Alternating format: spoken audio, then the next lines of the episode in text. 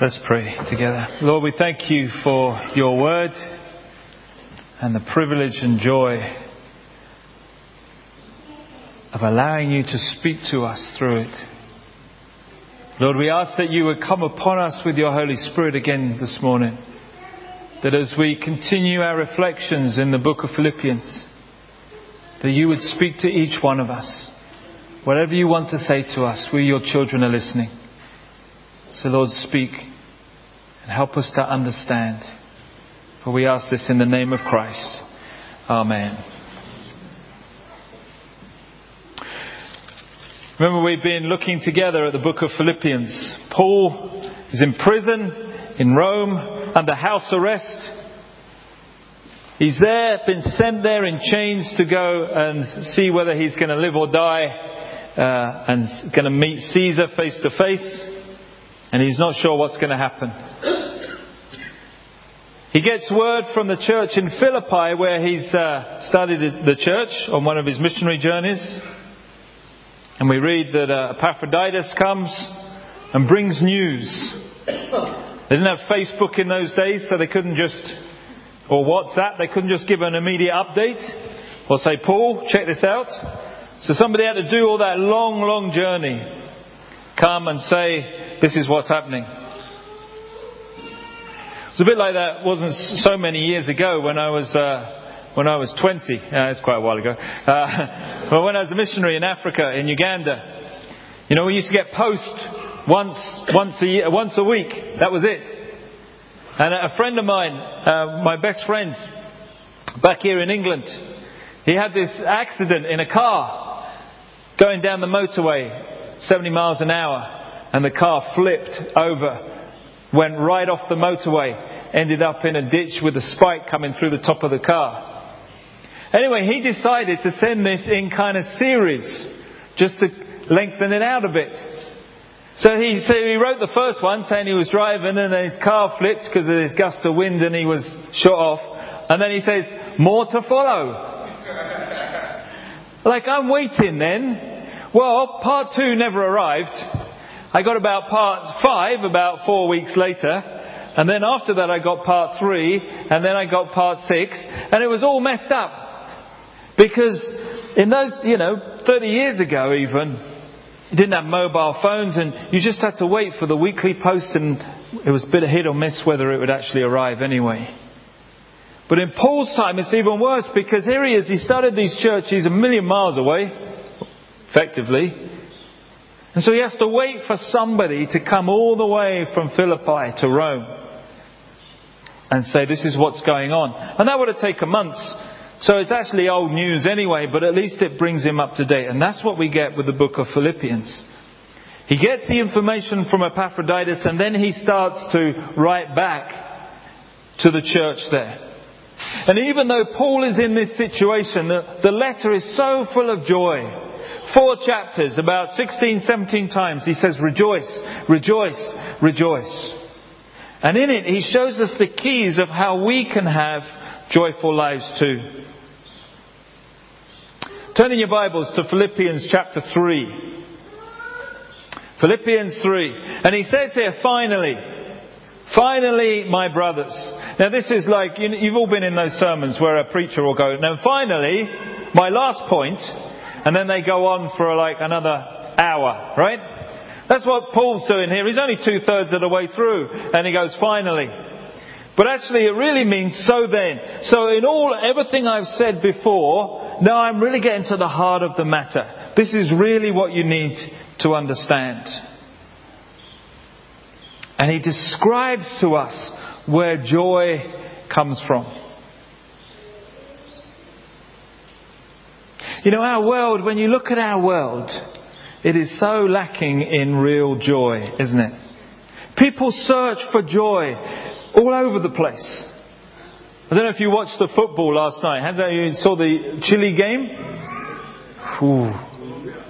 Well, Colombia, yeah. We'll leave Colombia out of it for a minute. But in the Chile game, the commentators said when Brazil finally won, thank goodness that Brazil won.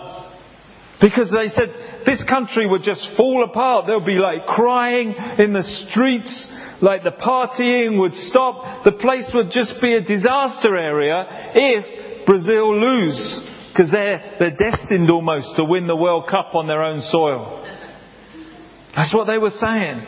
And they were like relieved that Chile almost hadn't won. Perhaps even though they almost deserved to win. But it's like an if only. If you're English, you know all about if onlys when it comes to sports. It's just, if only we hadn't have lost our opening two games. If only, you know. And it's like, if this wasn't going to happen, if only this, then joy would come. So the early service, last week we were doing a load of gardening. And we put all these big planters out the back and tidied it all up. Did loads of work last week. And we got these planters, built a couple of planters, filled it up with earth. They look fantastic, nicely painted. Went and got a whole load of strawberries and all sorts of things. Strawberries and blackberries and tomato plants and all that. Nice. Really looking spruced up out there. It's looking good. And then you wake up the next day and what you see, these long slimy trails. Like every slug in the borough has descended on the manse's back garden. Inika was out there last night. She found 20 under one bush. 20. There are now 40 half slugs. Because she's snipping away. But it's like, and you think, if only these slugs would just move to the next door neighbour's gardens and leave me alone. Because we sat down at the end, when we'd finished it all, the end of last week, and we finished, and we sat there, and we went, you know what, this looks good. And there was a certain satisfaction and joy in our hearts to see what we'd accomplished. And we could sit down, and then the slugs invaded. And now it's like, if only they would just stay away, it would stay looking nice. If only those pesky leaves wouldn't fall off the trees and get on the garden, they would look nice. If only. And right throughout life, we tend to go, if only. Then I can have joy. But Paul describes here where joy truly comes from. And it's not an if only kind of joy. First of all, let's read together. Chapter 3, verse 1. Finally, my brothers, rejoice in the Lord. It's no trouble for me to write the same things to you again. And it is a safeguard for you. Over and over again, he just keeps saying, rejoice, rejoice, rejoice. Just keep repeating it. So often in our lives, we kind of think, well, I've heard that one. And then we dismiss it and move on. It's good to repeat these things over and over till they go in deep inside of us. Rejoice in the Lord. I say it again, rejoice. And then he describes where joy is not to be found. Listen to this. Watch out for those dogs, those men who do evil, those mutilators of the flesh. For it is we who are the circumcision, we who worship by the Spirit of God, who glory in Christ Jesus, and who put no confidence in the flesh, though I myself have reasons for such confidence. If anyone else thinks he has reason to put confidence in the flesh, I have more. Circumcised on the 8th day, of the people of Israel, of the tribe of Benjamin, a Hebrew of Hebrews, in regard to the law, a Pharisee. As for zeal, persecuting the church. As for legalistic righteousness, faultless. What's Paul saying here? He's saying, first of all, you will not find joy in religion. People come up to me because, when I go to things, doing a funeral visits and all sorts of things. And when people who don't generally go to church, I say, I'm the minister and so. And they go, oh, I'm sorry, I'm not very religious. And they apologise. They always apologise. And I always say, good, I'm pleased. And they say, but you're a minister. How can you be pleased I'm not religious? And I said, I'm not religious either. In fact, I can't stand religion. I would wipe religion out right now if I had half a chance. And it's what Paul says. Because he says here that religion actually takes us away from where joy is to be found. Look at what he says. He says, watch out for those dogs. Now here, he's talking probably to the Judaizers. The Judaizers were those who basically said, you have to work out your salvation. Salvation comes by what you do. I can tell whether you're a good Christian or not by what you do. How many rotas are you on? How do you serve in the church? How much money do you give on a weekly basis? All these things. And they're saying, if you do these kind of things, then we can tell you whether you're saved or not. Tip you over the balance. And Paul says this is rubbish. Absolute rubbish. They're the dogs, he says. Now, dogs are not like nice little pets that you get out of pet stores. The rabbis used to call the Gentiles dogs. And dogs, like if you've been in Africa, generally, dogs there are just roaming around. They're there to clear up the mess of everybody else. You don't feed a dog in Africa because they just live off the scraps and the rubbish that's left around. That's what you use them for. They're there just to keep your compound where you live nice and tidy. Because they'll just pick up. They see a little bit of rubbish, a little bit of leftover food, they'll lick it up. They'll eat it because they're hungry. They see stuff lying about, they'll chew on it. They'll eat it. Like human garbage bins. Or not human, but they are dog garbage, canine garbage bins. And the rabbis used to call the Gentiles dogs because Gentiles didn't follow the one true God. But Paul says here, you guys, you're the dogs. Don't worry about the Gentiles, you are. Not only are you dogs, he says, you're wicked. You're wicked because you're actually men who do evil. You're grabbing people and taking them away from knowing where joy is to be found. And then he says, you're mutilators of the flesh. Now, Jews were very proud of their circumcision. A mark that they are a Jew. That they have all the rights of the people of Israel. And Paul says, you know what it is? You're just mutilating. You're making a mockery of something that God gave for the benefit of the people.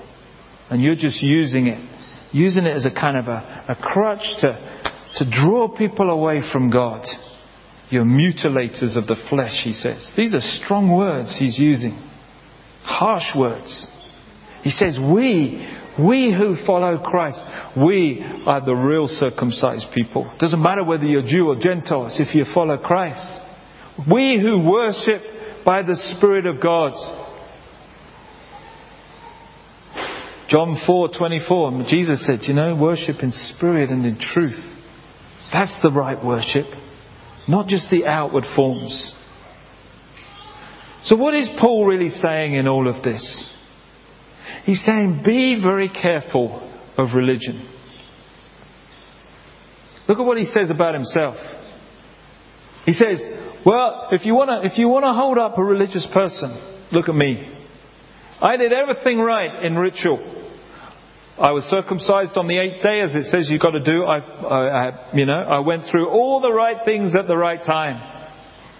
You want to have a tick box exercise? I ticked them all. Did it as it should be done. I'm of the right race. I'm an Israelite. Not only that, I'm of the right family, the family of Benjamin. One of the best families out of all the tribes. We weren't one of the families that, you know. We were with Judah. We were the better ones. We didn't go marching off like the northern kingdoms. I'm of a good family. I'm of the right religion. I'm a Hebrew of Hebrews. You want to know how to be a good Hebrew? You want to know how to be a good Jew? Look at me, he's saying. I'm up there. I'm the poster boy. You know? I'm the Nehemiah of Israel. You want to know what it is to be a great Jew? Look at me, because I tick all the boxes.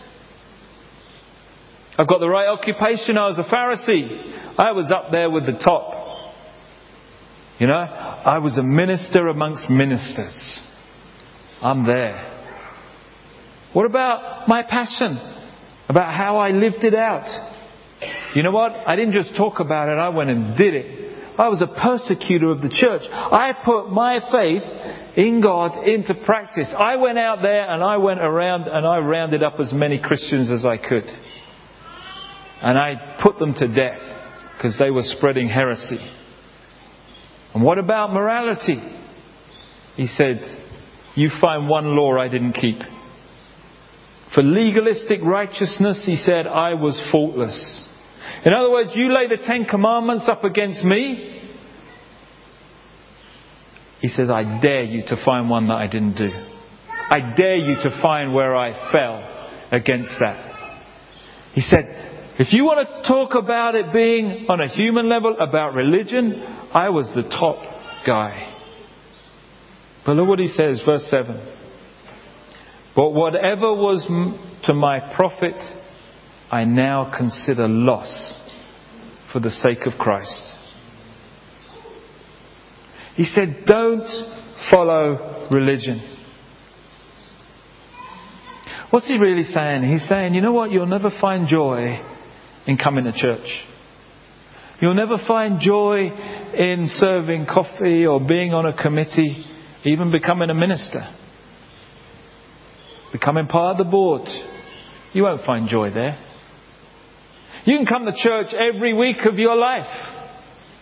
Every day you can be in the church if you want, but you won't find joy there. Not if you come just like that. You can sing every song, you can put your hands in the air, you can do everything that Ronnie asks you to do. You can clap in time, you can sing with the congregation when he asks you to sing. You can even join the worship group. You won't find joy. He says, in religion, in the outward expression, you will not find joy. And there is a danger for us. There is a danger that when we come to church, what we end up doing is just being familiar and comfortable. And we do the things, but we don't do what Paul says next. There's a real danger for us, and we have to be careful. We have to examine our own hearts and say, God, search me and know me. Know my thoughts. That we don't just come week after week after week and go through the motions, because there's no joy there. So where is joy? Look at this. Verse 7 onwards. But whatever was to my profit, however great I was up there, I now consider loss. In other words, I forfeit it all. I quit it all. Do away with it. It's rubbish. For the sake of Christ. What is more, I consider everything a loss compared to the surpassing greatness of knowing Christ Jesus my Lord, for whose sake I have lost all things. I consider them rubbish, that I may gain Christ and be found in him, not having a righteousness of my own that comes from the law, but that which is through faith in Christ. The righteousness that comes from God and is by faith. I want to know Christ and the power of his resurrection and the fellowship of sharing in his sufferings, becoming like him in his death, and so somehow to attain to the resurrection from the dead. You know that from verses 8 to 11, it's all one sentence in the Greek. It just goes on and on and on and on. We split it up in English, because it's but in the Greek it's just one continual thought. So Paul is saying, I have no confidence, back at verse 4, in earthly things. I put no confidence in the flesh. But where is his confidence? His confidence is in knowing Christ. So why is religion no good? Well, it's no good because it's not the basis of the assessment. When you go and meet with Christ, he's not going to ask you, have you been very religious? How many times did you come to church? Were you the treasurer? Did you do prayers? He's not going to ask you any of that. Did you serve coffee? Were you a minister? He's not even going to ask me that. He's going to say one question. Do you know me? And do I know you? That's it. It's like going for a job interview. It'd be like Ronnie when he came here, right? Worship pastor. Let's pick on Ronnie this morning. Only because Honduras got one less point than England did in the World Cup. Bless. And he's married to a Colombian who's doing so well. Anyway, imagine Ronnie coming here, right? He came here for an interview, right? For the worship pastor. And he comes here for the interview. And we say to him, well, can you sing? Well, kind of sing in the shower. But, nah, not really. Huh. Well, can you play an instrument? Well, I kind of mess around a bit, but not really, no. Spoons? I'm good on the spoons. And we're like going, well, what can you do? Well, I'm good at football. Yeah, and? Well, I'm a nice guy. And? Can you cook? No. Only baked beans on toast. And we're going like, I'm sorry, mate, but we need a worship pastor. We need someone that can come and do the job. And when I had to have said to Ronnie, you're a really nice guy. You've got a really lovely wife. But I'm really sorry. You know, on a Sunday morning, I'm not sure you can get up the front, not be able to sing and just lead by playing the spoons. I'm not sure it'll quite cut it. And we'd have to send him. Now, why? I mean, he came and he sang and we just went, whoa. And he played and so on and led us in worship. Now why? Because when you go for an interview, you're assessed on whether you can do that job, right? Whether your credentials, whether your abilities meet up to what you're going to go to the interview for. And it's in the same way, when we go and meet with Christ, there is one assessment. Do you know Jesus? Not know about Jesus, but do you know him? Do you have a relationship with Jesus Christ? And does he have a relationship with you? That's it. That's the complete and utter criteria. That's all he's going to ask. In fact, he won't need to ask because he'll know anyway. He'll say, welcome. Or he'll say, like in Matthew 25, I don't know you. You could have done all these things, but I don't know you. Remember in the parable of the vine and the branches? You're dead. So I'm going to cut you off. Because I don't know you.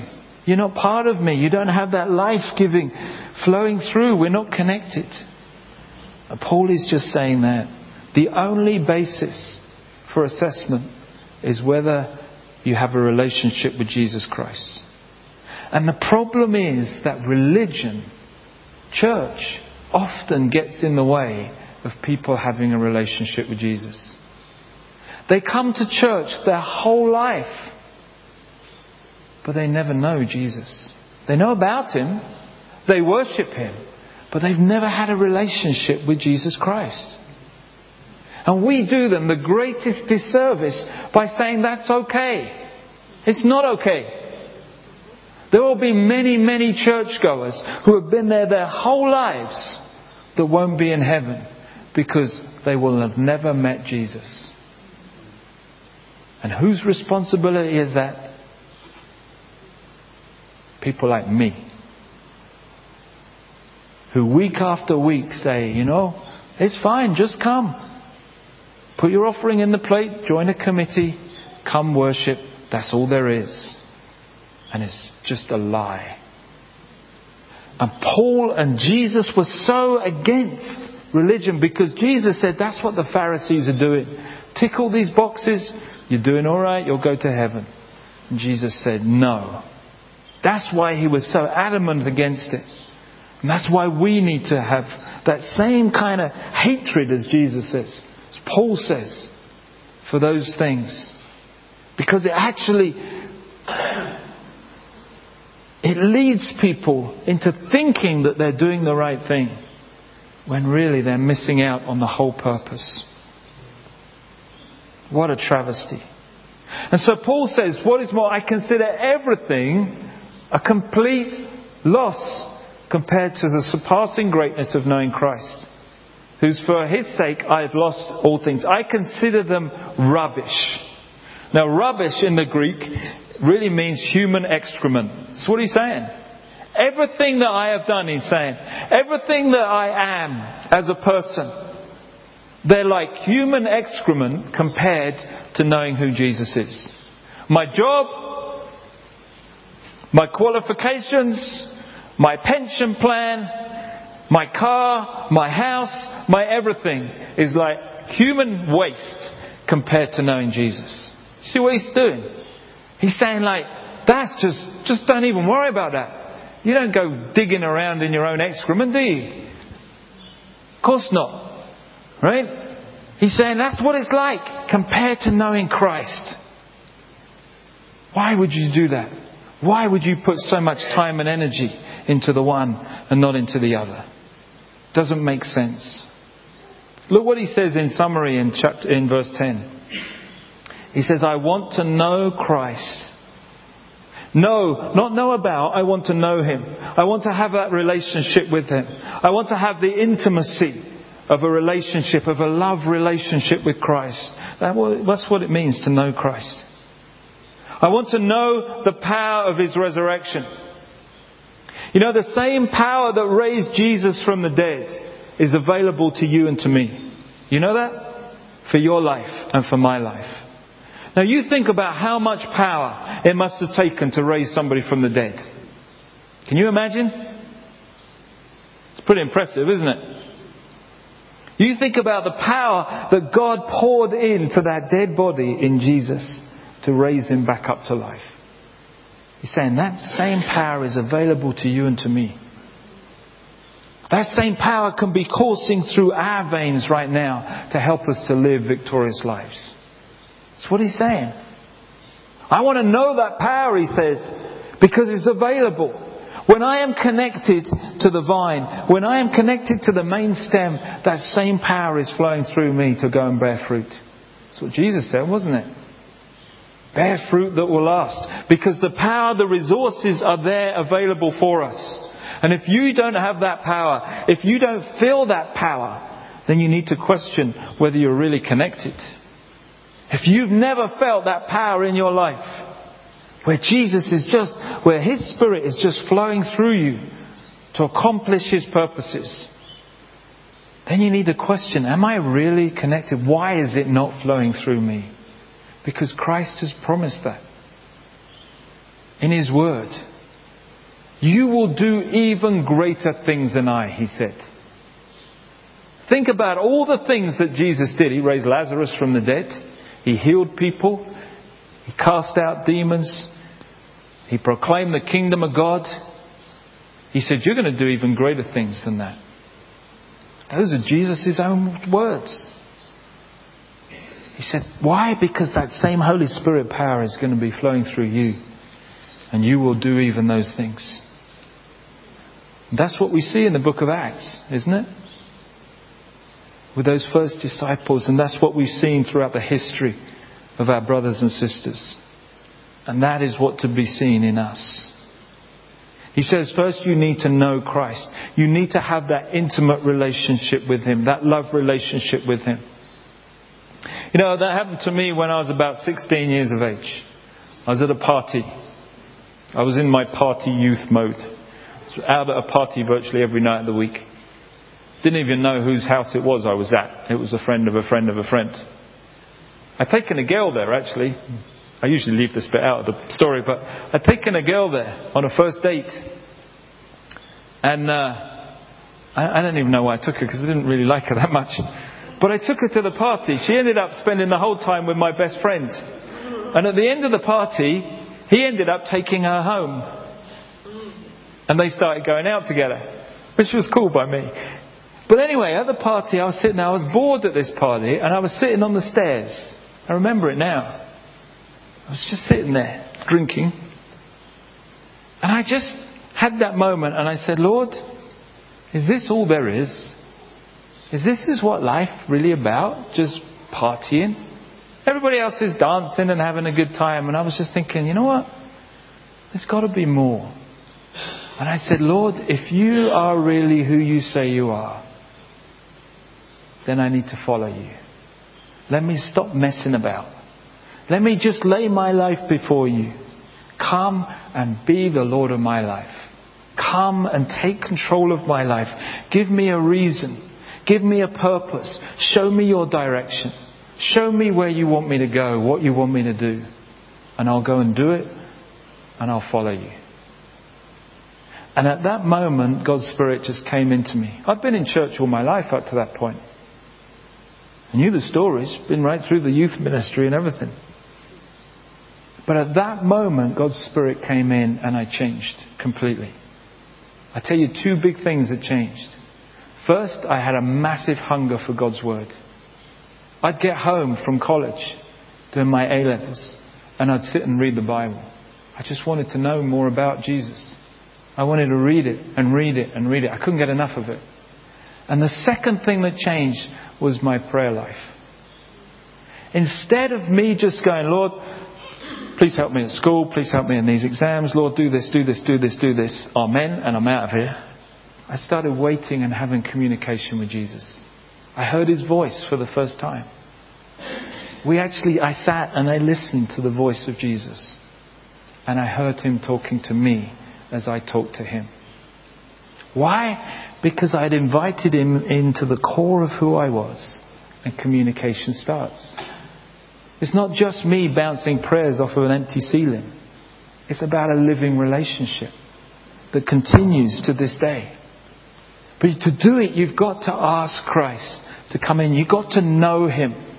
Not know about him, as good as that is. But you have to know him in a relationship. Wouldn't be much of a marriage to my wife if I never talked to her, would it? If I just shouted at her a few orders. Oh, dearest, can you do this and this and this and this and this and this and this? Thanks very much, I'm out of here. And I never listened to what she had to say. What kind of relationship after 28 years would that be? It would be rubbish. It would be completely useless. There wouldn't be a relationship at all. It would just be completely one-sided. And so you have to listen and hear and take in God's voice and ask him what he's doing. He confirms it in so many different ways. You need to know Christ. Secondly, the power of his resurrection. That same power, as I said, is available to us to live within us. Third, it says, he says also, the power of his resurrection and the fellowship of sharing in his sufferings. Why would you want to share in the sufferings of Christ? You know, when you do a wedding, you make promises to one another, don't you? You do the I do bit, the legal bit, and then you say, I, David, take you, Inika, to be my wife. And then I said, to have and to hold from this day forward. I had to put a full stop right there. But then it carried on. I had to say, for better, in health, rich, and we'll leave the other bits out, shall we? You don't do that, do you? You say, for better or for worse. For richer or for poorer. In sickness and in health. Till death us do part. This is my solemn vow. Now, why do you say those things? Because when you love someone, you want to be with them. You want to experience everything you can experience with them. You don't just want to experience the good times, but the struggles as well. You don't just experience, the wealthy bit, but there's times where we've had nothing. And it's drawn us together. There's times where I've seen Inika well and there's times where I've seen her sick. And it's the whole thing when you love someone that you want to experience. You want them everything. You want to know everything there is to know about them. You want to experience every aspect of life that you can with them. That's what love is, isn't it? You just want the whole thing. Yes, I hope there's going to be more. Better rather than worse, richer rather than poorer, health rather than sickness. But whatever, we are committed and we are experiencing those things together. And Paul in the same way is saying, you know what, in my relationship with Jesus, that's what I want. I want to experience everything that Jesus experienced because I love him. I want to understand what it was like for Jesus to go through Gethsemane. I want to understand what it was like for Jesus to suffer on the cross. I want to understand what it was like for Jesus to be rejected by Judas in the garden. I want to understand what it was like for Jesus in every single aspect of his life. I want to understand. Why? Because I love him. And when you love someone, you want to understand everything there is to understand. And so Paul says, I want to understand his sufferings as much as his glory. As much as I want the power of God, of the resurrection of Christ to be flowing through me, I also want to understand what it's like, what he went through for me. What was he doing? What was it like to suffer like Christ? I love him, and so I want to understand. I want to be there. I want to experience it.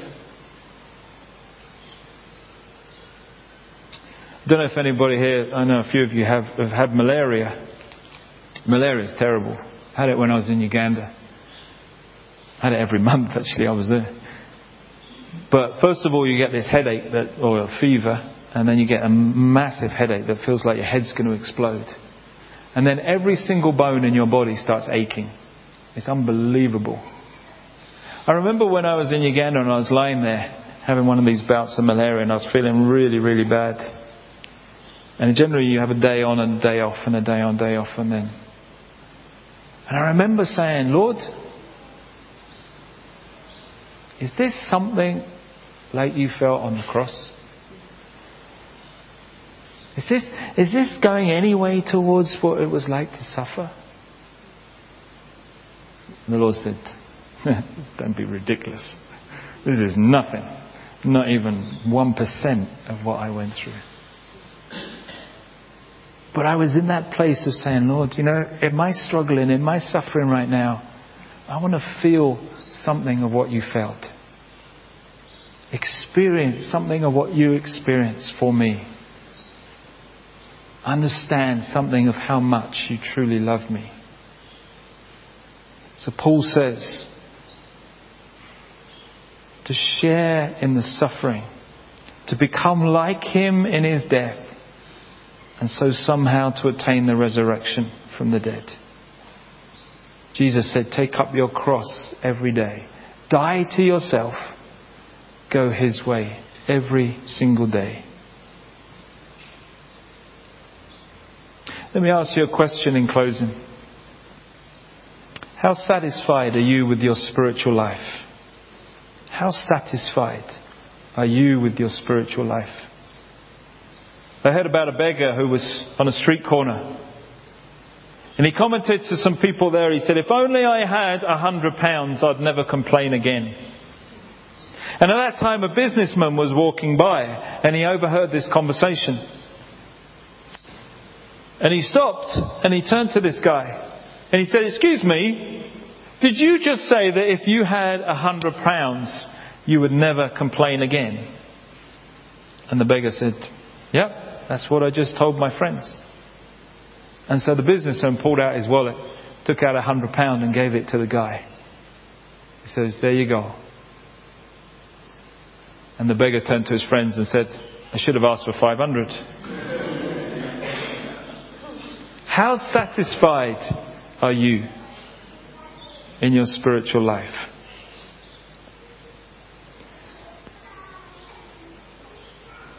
Paul says, God says we need to be dissatisfied. My job is to make you dissatisfied in your spiritual life. What a job. It's true though. Because you know the problem when you're satisfied? You stop doing anything. If I was satisfied in my marriage with Enika, we would stop growing together. We'd stop working on it. We'd start falling apart. We'd take things for granted. We'd take one another for granted. And then trouble starts. If you're satisfied in your relationship with Jesus, you'll come to church week by week. You'll read a bit, pray a bit and go, that's cool, that's my bit done. You'll never grow. You grow when you're dissatisfied. Not dissatisfied with God, but dissatisfied with your relationship with God. I look around here and I look at myself first and I go, my goodness, how far have I got to go in my relationship with Jesus? I want to know Him so well that when I meet Him face to face, I've already seen Him, because I know Him that well and He knows me. I want Him to work within me so much that there is so little to change in me when I meet Him face to face, because I'm already like Him. That sanctification process has gone on so far here on earth. It's never going to happen. I know that. You know that because you know me. But that's what I want. I look at myself and I think, you know what, Lord, I'm dissatisfied. I want to know You better. That's why I keep reading the Bible over and over and over again. You know, I've read it 4 or 5 times, cover to cover, and a number of books, so many times. And then we're going through it again in the Bible study here. Why? And I'm finding new things in there, and God is teaching me new things in there, because every time I read it, I find I'm growing more and more. Be dissatisfied in your relationship with Jesus. Not with Him, but in how well you know Him, because that'll push you to know Him more. You know, I'm dissatisfied with the church. I look here and I think, look at all these empty seats. And look at all the people out there that don't know Jesus. Look at all the people out there that don't have the joy of Jesus Christ in their heart because they don't know Him. They're trying to find it all over the place. And we know where it's to be found. Why are they not here? You know, a lot of people say to me, because Trinity, you know, is not doing too bad compared to a lot of other churches around here. But I just go, like, let's stop comparing. Because this church will be full. Because He's told us it will be full. There will be a balcony at the back and that will be full as well. There will be 400 or 500 people. Week by week. You know, we'll be having overflow in the main hall with television. You think I'm just joking? You think I'm making it up? And I'm not saying it because we're going to do it, but He's going to do it. Because He has told us through so many different people.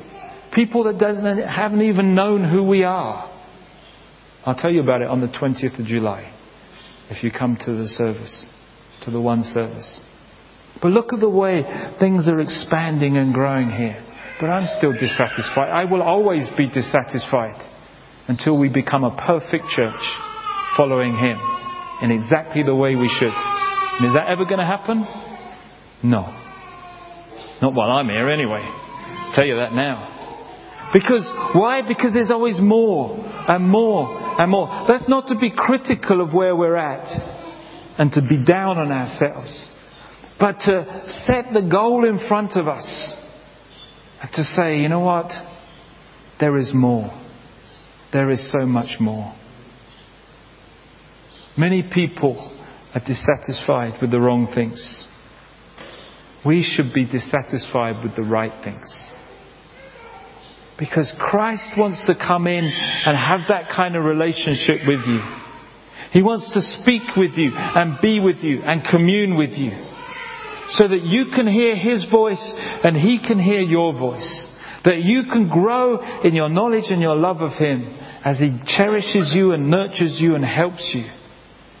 And you'll do that as you link with Him, as you invite Him into your life over and over and over again. And as you continually seek Him, because you say, Lord, I want more and more and more of You. I want to see that power of Christ working more and more in me and in one another here.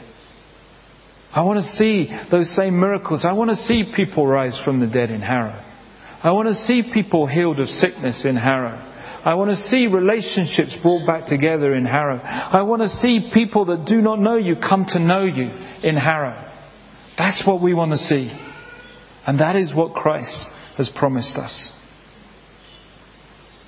Know Him. Forget everything else. That's just window dressing. Know Jesus Christ. Yearn for Him in your heart. Yearn for Him in your life. Grab every opportunity you have to grow in that relationship.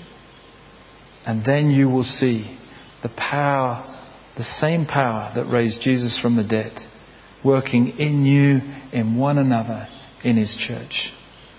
And that is where true joy is to be found. Let's pray. Lord, we thank you. We're sorry first, Lord, that sometimes we become religious.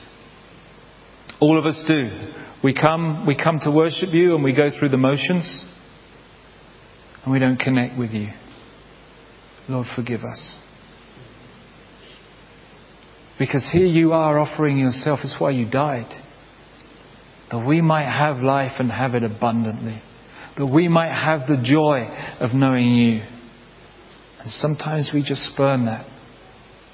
Forgive us. And Lord, we thank you. We thank you that you offer yourselves to us. You stand at the door and knock. You said, if anybody opens the door, I will come in. You did that when I was 16. You've done that to so many people here. Lord, we want you to do that to everybody in this borough. Everybody in this city. That it may be transformed for your glory and your honour. You did it in Nineveh when Jonah went and said, you need to repent, and the people repented. Lord, do it here. Do it amongst us. Do it in our community around. Do it in our households. In our families. Do it in this your city. And I thank you, Lord, that you place within us such a yearning to grow more and more, to see you more and more at work in us. We know that means you've got to clear out the rubbish in our lives that we place there. Sometimes we put other goals in there. Sometimes we put other priorities above you. Lord, that relationship with you needs to be number one. Help us to keep it there. That we can be channels of your Spirit. The power of the resurrection flowing through us, blessing us and others. Transform us. Make us more like your Son. For we ask this in the name of Christ. Amen.